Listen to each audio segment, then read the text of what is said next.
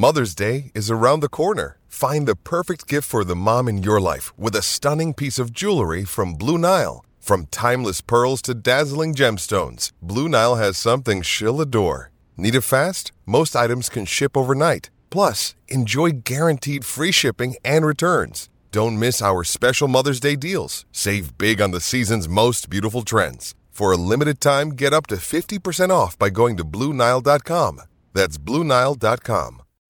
When you need mealtime inspiration, it's worth shopping Kroger, where you'll find over 30,000 mouthwatering choices that excite your inner foodie. And no matter what tasty choice you make, you'll enjoy our everyday low prices, plus extra ways to save, like digital coupons worth over $600 each week. You can also save up to $1 off per gallon at the pump with fuel points. More savings and more inspiring flavors make shopping Kroger worth it every time. Kroger, fresh for everyone. Fuel restrictions apply.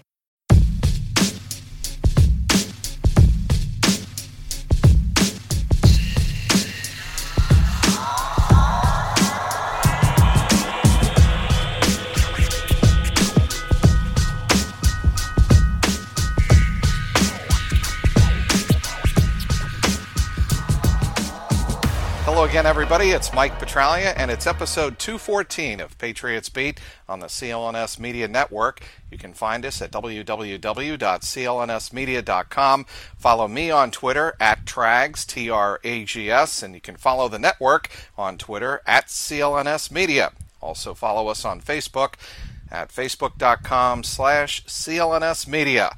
This is an honor and a pleasure to welcome Jeff Howe, Patriots beat writer of the Boston Herald, one of my very favorite people on the beat, and I think you know why, Jeffrey. You have the same. Happy sen- to be here, Mike. you have the same let's, warped. let's get weird. you have the same warped sense of humor as I do.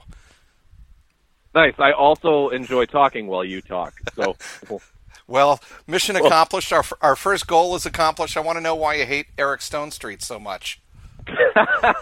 uh, it goes back to 2014 playoffs when I wrote a a uh, before the the Patriots Chiefs game, the Right. playoff game. I uh, was that 2014 or 15, whatever uh, it it was was. 2015, I think. Yeah, 2015. All right, yeah, 15. So right before the divisional round game, I I did this big breakdown, film breakdown, which I take very seriously. I don't do them all the time, but I like to do them before do. playoff games. And you know, I put a lot of time into the Chiefs defense for that particular story, the one that he took exception to. He's a big Chiefs fan. Yep. And I wrote about Marcus Peters and how good of a rookie season he had, but about the vulnerabilities that he had in, in his tendency to play six to eight yards off the line of scrimmage.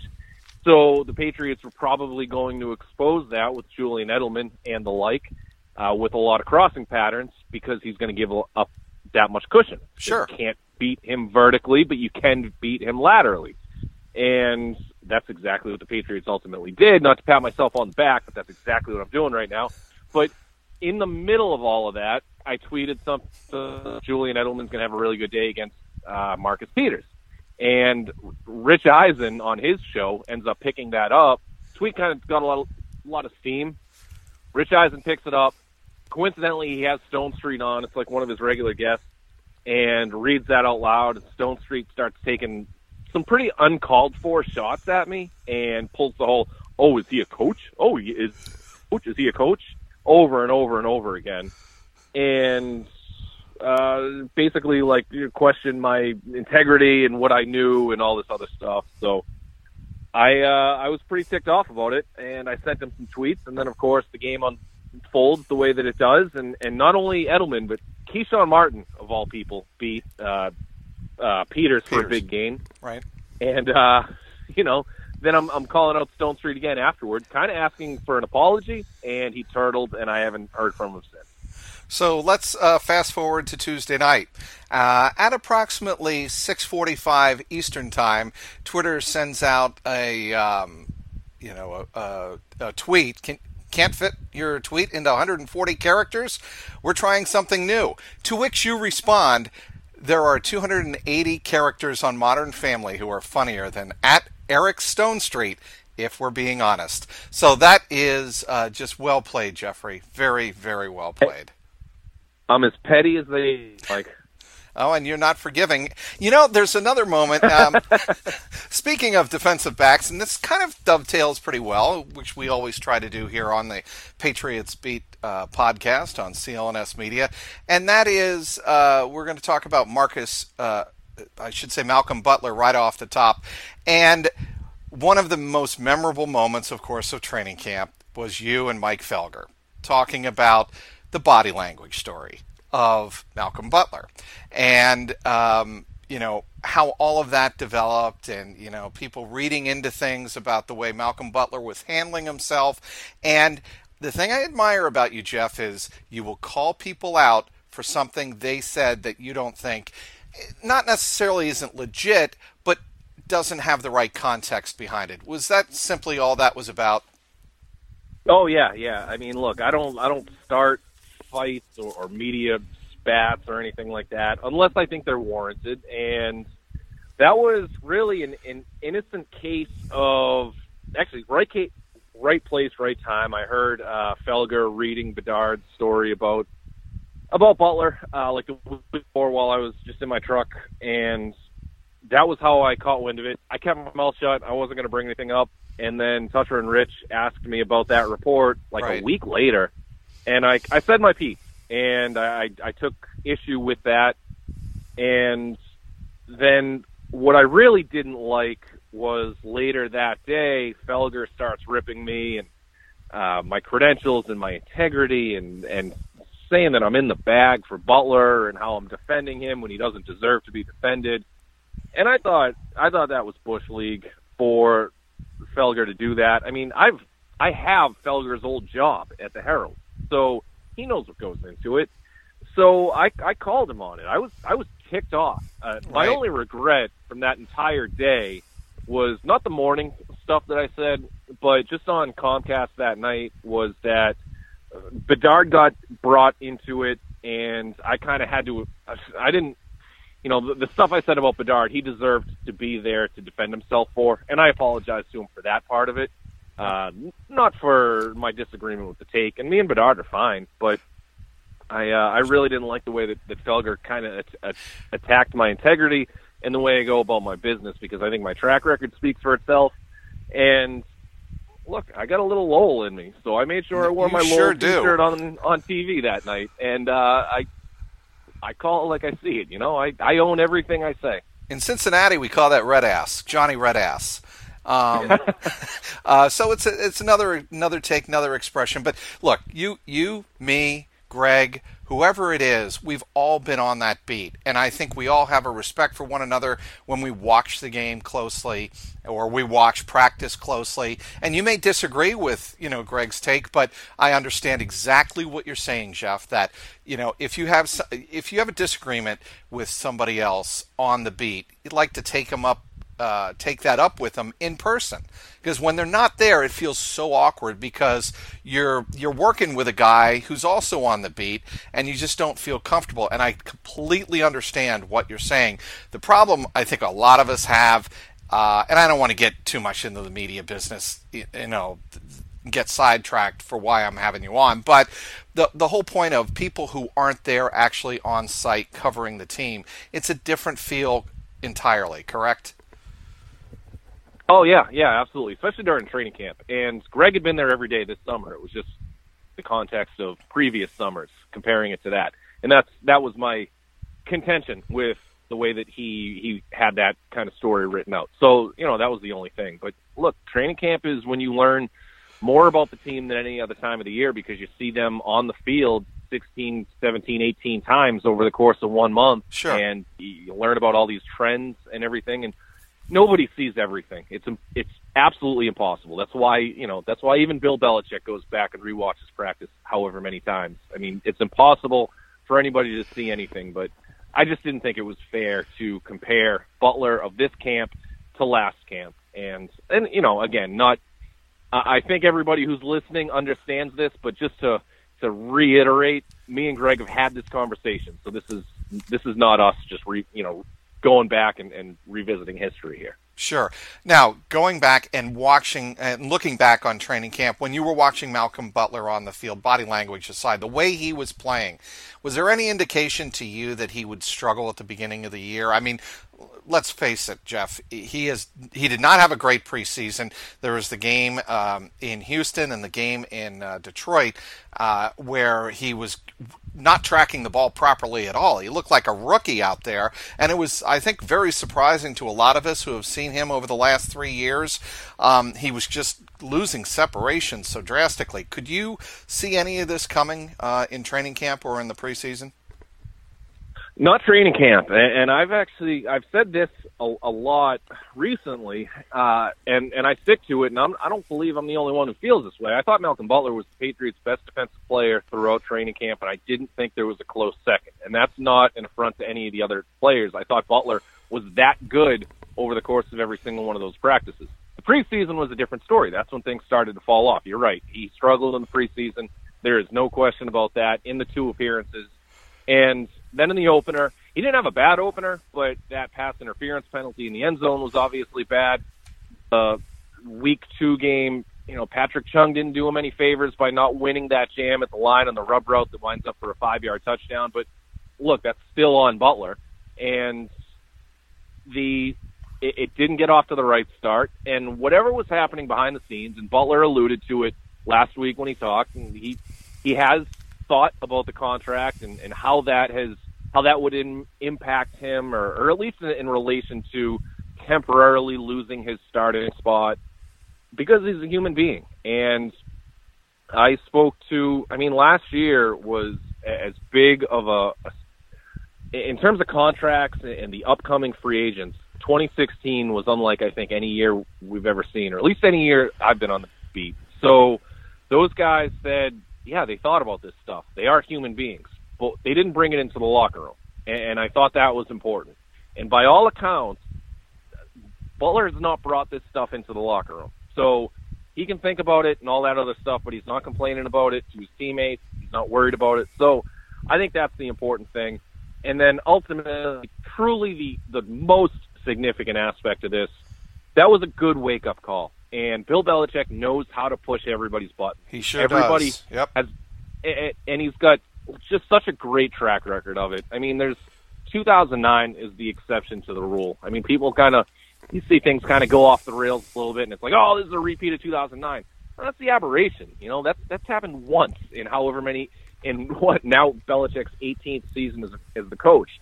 You go back to last year when Jamie Collins wasn't doing things the right way. He trades him. Jabaal Sheard wasn't doing things the right way. He leaves him at home for the trip to San Francisco. Malcom Brown not doing things the right way, benches him for the first half. This year, dealing with similar things just earlier when the sample size is a whole lot smaller and everything gets blown up uh, a whole lot greater. And he didn't like whatever was going on with Butler. Uh, maybe it was strictly performance. Maybe there was something else to do with it. But he sits him down, or at least demotes him to the third cornerback on the depth chart. And you know, he was still. Uh, that's I think one thing people missed about that week two game. He was still very much part of the game plan. It was just when they went to a three safety nickel, Butler was off the field. When they went to a three corner nickel, Butler was on the field. And then of course, Rowe injures his groin, and Butler is back into the top two role. Last week against the Texans, he comes out and and there weren't a lot of good defensive performances. Butler certainly was at the top of the list. He allows two catches for 10 total yards, both of them against uh, DeAndre Hopkins. So that was a good day at the office. You know, and the other thing, Jeff, Belichick and Matt Patricia uh, on Tuesday, I thought seemed to throw Malcolm an olive branch, or at least give him his due respect, saying, "Look, that's the way we need him competing." The word that always seems to come up, Jeff, when when you're talking about Malcolm Butler, is his compete level on the ball and how uh, Matt Patricia particularly talks about Butler in these terms. He is so competitive on the ball, and I thought last week uh, against uh, the uh, Texans, he he did show that compete level, especially when he was on the occasions that he was matched up against DeAndre Hopkins. Yeah, and you saw that series. The only two matches he led up were in uh, back-to-back plays there. I think it was in the second quarter. It was a five-yarder, and then there was a timeout, and then there was another five-yarder to Hopkins, both on five-yard hitches. And on the second one, I mean, Butler threw Butler threw him to the ground on both occasions. The second one, he got pretty much right in Hopkins' face, and you could see the amount of energy that Butler brought, uh, not just to the game, but to that play in particular. It was basically, hey, you know what? If you're going to catch the ball on me, I'm going to throw you to the ground. I'm going to make sure you earn those five yards. And Butler said right after the game, look, that was that was something that he wanted to do. That was a goal of his to bring more energy to the game. So talk about Bill Belichick pushing guys' buttons. He pushed the right ones, with Butler, and I think you're going to see uh, his best football over the final 13 regular season weeks and however many they play beyond that. We're talking with Patriots beat writer Jeff Howe, bringing some terrific insight to what it is like covering the Patriots on a daily basis. Fantasy football fans, listen up. If you love fantasy football, then you need to try my new favorite app, Draft. It's weekly fantasy football, but not like the other guys. On Draft, you play real live snake drafts with other people, just like in your season long league. Here's how it works it's a draft that lasts for just one week, and there's no management. Just set it and forget it. Once you're done drafting, that's it. No trades, no waiver wire. Draft even takes care of last minute injuries for you. Draft starts every couple of minutes, so you can join one right now. And the best part, play for cold, hard cash. Drafts start from just $1, so there's a draft for everybody.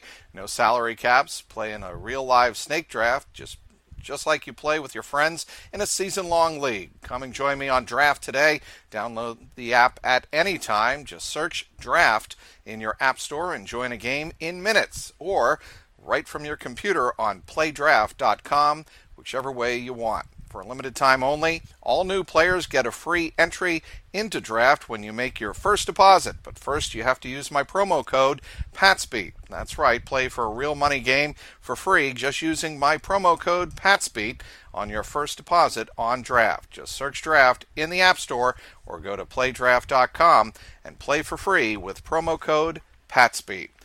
Once again, talking with Jeff Howe, an extraordinary beat writer for the New England Patriots for the Boston Herald, and I am not using hyperbole there, Jeff. Your your spreadsheet breaking down coverage stats and pressure stats is the best in the business, and I'm sure you put a lot of time into this every Monday and Tuesday.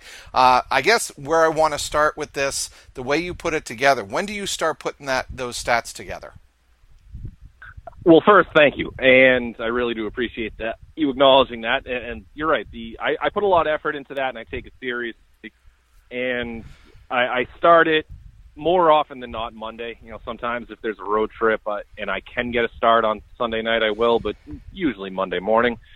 And I get it done usually by Monday afternoon. And it's uh, you know, the coverage stats are never perfect, in because you can never you never know exactly what's going on with what the coverage was. There are anywhere between eight and twelve plays or passes a game that I just chalk up to a soft zone or a broken coverage that I can't give to somebody. And, and I think that's different from PFF because you know they right. they give a culprit or they kind of hold somebody accountable for every play, and that's not always the way that Bill Belichick coaches. You know, Certainly in a situation where yeah, exactly. You know, there there are plenty of times when if uh, you know you got two linebackers who are in a bit of a zone, all he wants you to do is keep the ball over the middle. You know, there's other instances like the end of the game on on Sunday against the Texans when I think it was Hopkins who caught that pass right before the Hail Mary. I didn't give that to anybody because you know you got Stephon Gilmore out there who's his only instruction is yeah let him catch it just tackle him so I'm not going to penalize Stephon Gilmore for doing exactly what he's supposed to do. Uh, so everything, there's, there are imperfections. You know, there are other times when I think the Stephon Gilmore or the Tyreek Hill 75 yard touchdown in the season opener is one that people have a lot of contention with. I talked to people in the locker room and I was like, look, what was the assignment here? Who did what? Who screwed up? And, and what I was told was, you know, there were a handful of guys who just read the play correctly but read it differently. And it, I know that it, that doesn't make a ton of sense. I'm kind of being vague there, but when you got three guys on one play who all make a good read independently, but collectively don't make the right read, then that means uh, that's a perfect example of, I guess, really on the larger scale, some of the communication issues the Patriots are having defensively right now. Well, the other thing, ultimately, Yeah, the other thing I would Oh, say there to, to, to jump in there real quick, Jeff, is technique. If if a player's technique is different in a different situation, that can throw the whole thing off. And I didn't mean to interrupt you, but that I've also talked to a couple of players in, in, in the locker room about that, and they, that's what they told me. They said, "Look," and former players, um, if they could be in a cover two, but if it's a cover two with a certain type of shade towards one side, the strong side or the weak side, and a player turns his hips the different way because he reads it a different way, that throws everything off. Yeah, no, you're you're absolutely 100% right, and part of that happened on that particular play too. But ultimately, I mean, if that play or that defense sort of unfolds a little differently in the first half set after the snap, yeah, that could be a situation where you pin it on McCourty, but it wasn't McCourty's fault. And what the bottom line for that for me was Stephon Gilmore the, the biggest rule that they have in, in various zone defenses is you cannot pass off your guy to another zone unless you are 100% certain that zone is covered. And Gilmore passed off Hill to a zone that wasn't covered, and that's why I gave 75 yard touchdown to Gilmore. So, you know, not everything's perfect. Uh, you can't read everything through a coach's eyes because you don't know all the play calls, and certainly you can't ask the players about every single play because they'll eventually want to kill you. So, you, pick and choose your spots. You do the best you can, and, and I appreciate you saying that stuff. Okay, let's move on to somebody who did not have a good game and has really not had a, a good start to the season, and he might be hurt, and he's getting a little bit long in the tooth, and I think you can figure it out by all of that lead in. I'm talking about left tackle Nate Solder. Um, where do you, what do you read into his four sacks, four quarterback hits? He had a pressure and a hold so far this season. Yeah, you know that's definitely a tough start. And my theory here is, and there's a little wrinkle to it because he kind of hinted that he was dealing with something before the game, had to get some treatment before the game. So he might be hurt. The other thing with that is, you know, the last two weeks he's dealt with Cam Jordan with the Saints, who I, I think is a franchise caliber defensive player who just gets lost in the shuffle in one of the worst defenses in the league. And last week he gets the barrage of Clowney Mercilus, and then I think a very quick dose of J.J. Watt. Uh, the three sacks were, I believe, two for Clowney and one for Mercilus, if I'm not mistaken. And, you know, those are tough assignments, but it doesn't matter who you are. If you're a left tackle, you can't be allowing three sacks in the game. And my theory going into the game was, all right, he was, there's no doubt about it, he was hurt throughout training camp. He didn't practice in training camp, which means the amount of practices that he had in pads, especially in back-to-back days, was virtually nothing compared to a lot of his other teammates. Bill Belichick this week was asked about the uh, the offensive line epidemic around the NFL right now, and the first thing he said. Now this is a general question, but the first thing that Belichick said was these guys have practice restrictions, so it's hard to teach offensive line technique to guys who can't go out there and uh, instantly do it with full speed, with contact, with pads on, especially at the end of training camp.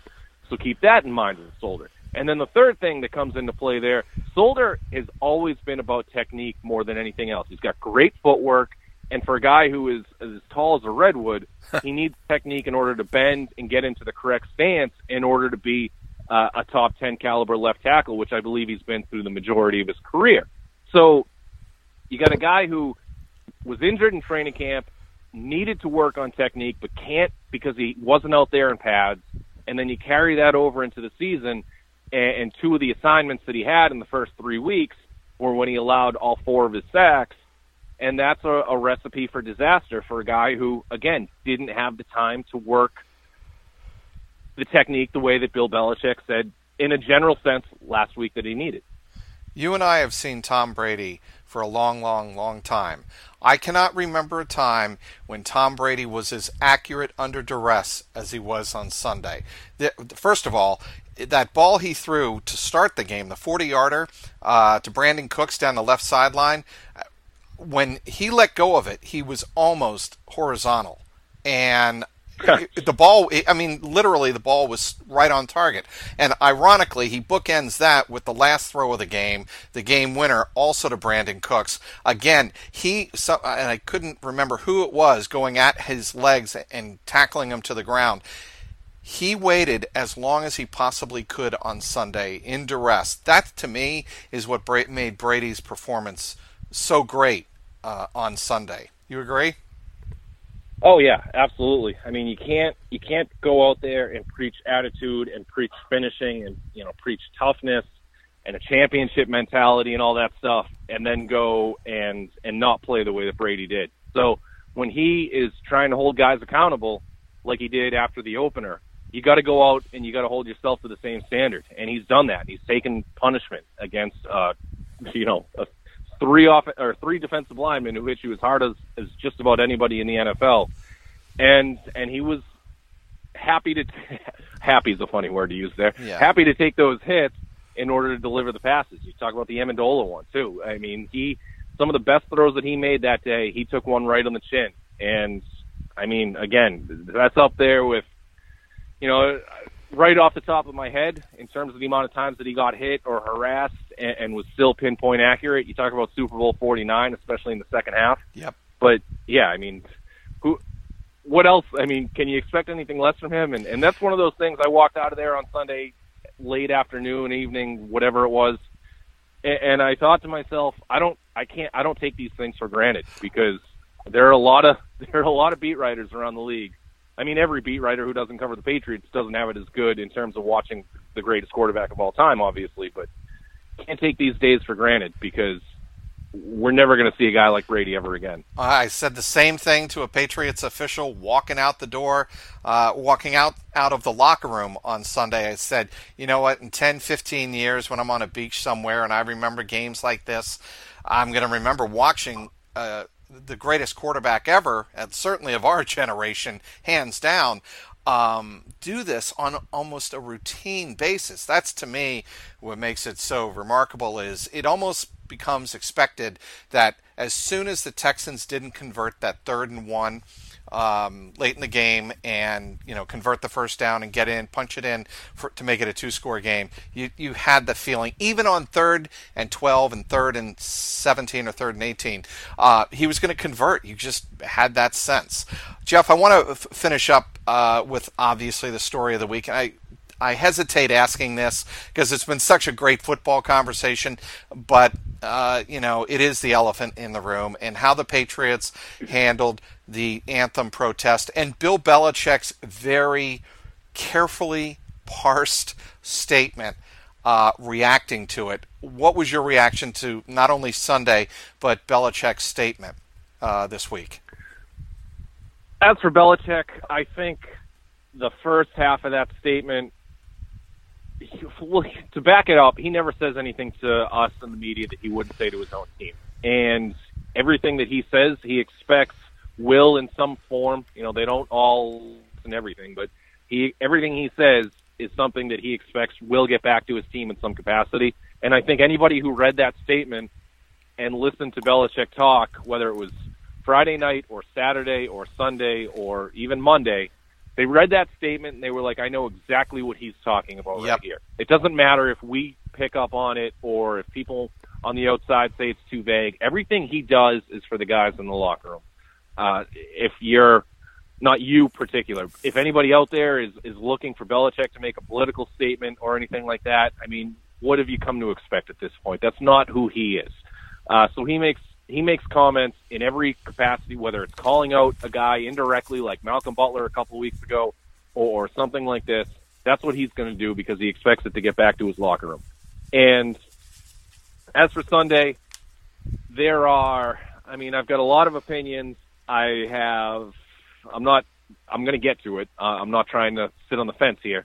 I've carefully stayed out of politics in the public forum for a good five or six years because I've learned that you could you could be dead on about something, or at least in your own opinion, and half the country, half your listeners, half your readers right. aren't going to agree with it. Yep. And they they take it to a, a pretty nasty level. The people who disagree, the the stick to sports crowd, you don't you know when you're a victim of racism or racial intolerance or prejudice or or oppression or anything like that you know, those victims, those players, they don't get to stick to sports. They don't get to just show up at the stadium and not hear stuff from the crowd, as we've learned this season in other sports as well.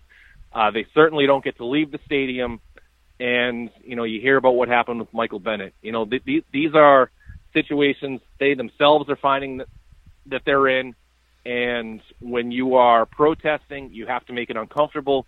You are trying to be a voice to those who are voiceless or, or more anonymous, and you want to speak out and you want to spark change.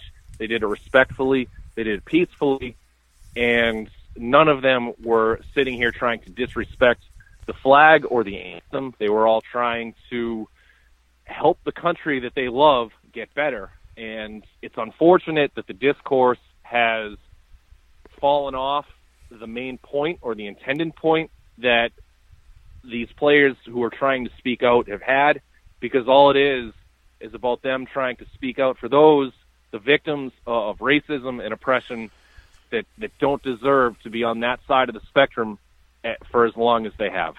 I think that's incredibly well said, Jeff. And the thing is, um, in this particular issue, it is such a hot button topic that people react with such, like you said, vitriol. If they disagree with you, you can't reason with them, which is why I think, you know, and I, I intentionally have, you know, tried to re- remove myself from the story and remove any opinion from the story. And it, I went as far as when I entered the stadium on Sunday, I must tell you, I dreaded being there because I sensed what it, kind of day it was going to be like. But I, I told myself, look, you've got to cover the story, the news, the people who follow you to follow the Patriots. You've got to do justice to what your job is and then try to just leave it at that. And that's a fine line. I think we walk sometimes, uh, and that's just kind of how I felt about Sunday. It was a very for me, it was a very uncomfortable day. Uh, but once I got through it, I, I felt a sense of relief that, hey, look, stuff like real life happens. And whether it's sports or whether you said, like you said, uh, it's Michael Bennett uh, in, you know, outside a club uh, or outside the casino, real life, real shit happens, and you got to deal with it in the best way you can. And that's the way I've kind of looked at this whole week, and this, whole, and I just pray that we can just move back to football. And I think, you know, with this in the rearview mirror, I'm sure there's going to be other political statements made. I think it is a time for uh, people to just move on to football. Yeah, and you know, again, uh, I'm you know, I'm not going to sit here and tell anybody how to feel or how to act. Everybody is entitled to their opinion. Everyone's entitled to to their to their dedication to free speech and what they think that means to them. I think the only thing I want, and I think if if we all just kind of lived by this motto, is something I've always believed in. Just just respect people until they give you a reason not to, and that's you just just show respect. And if you don't agree with them, you don't agree with them. If you can allow yourself to listen to something you don't agree with, you know, maybe you'll hear something that will change your mind. And if you don't, and you don't want to, just respect them.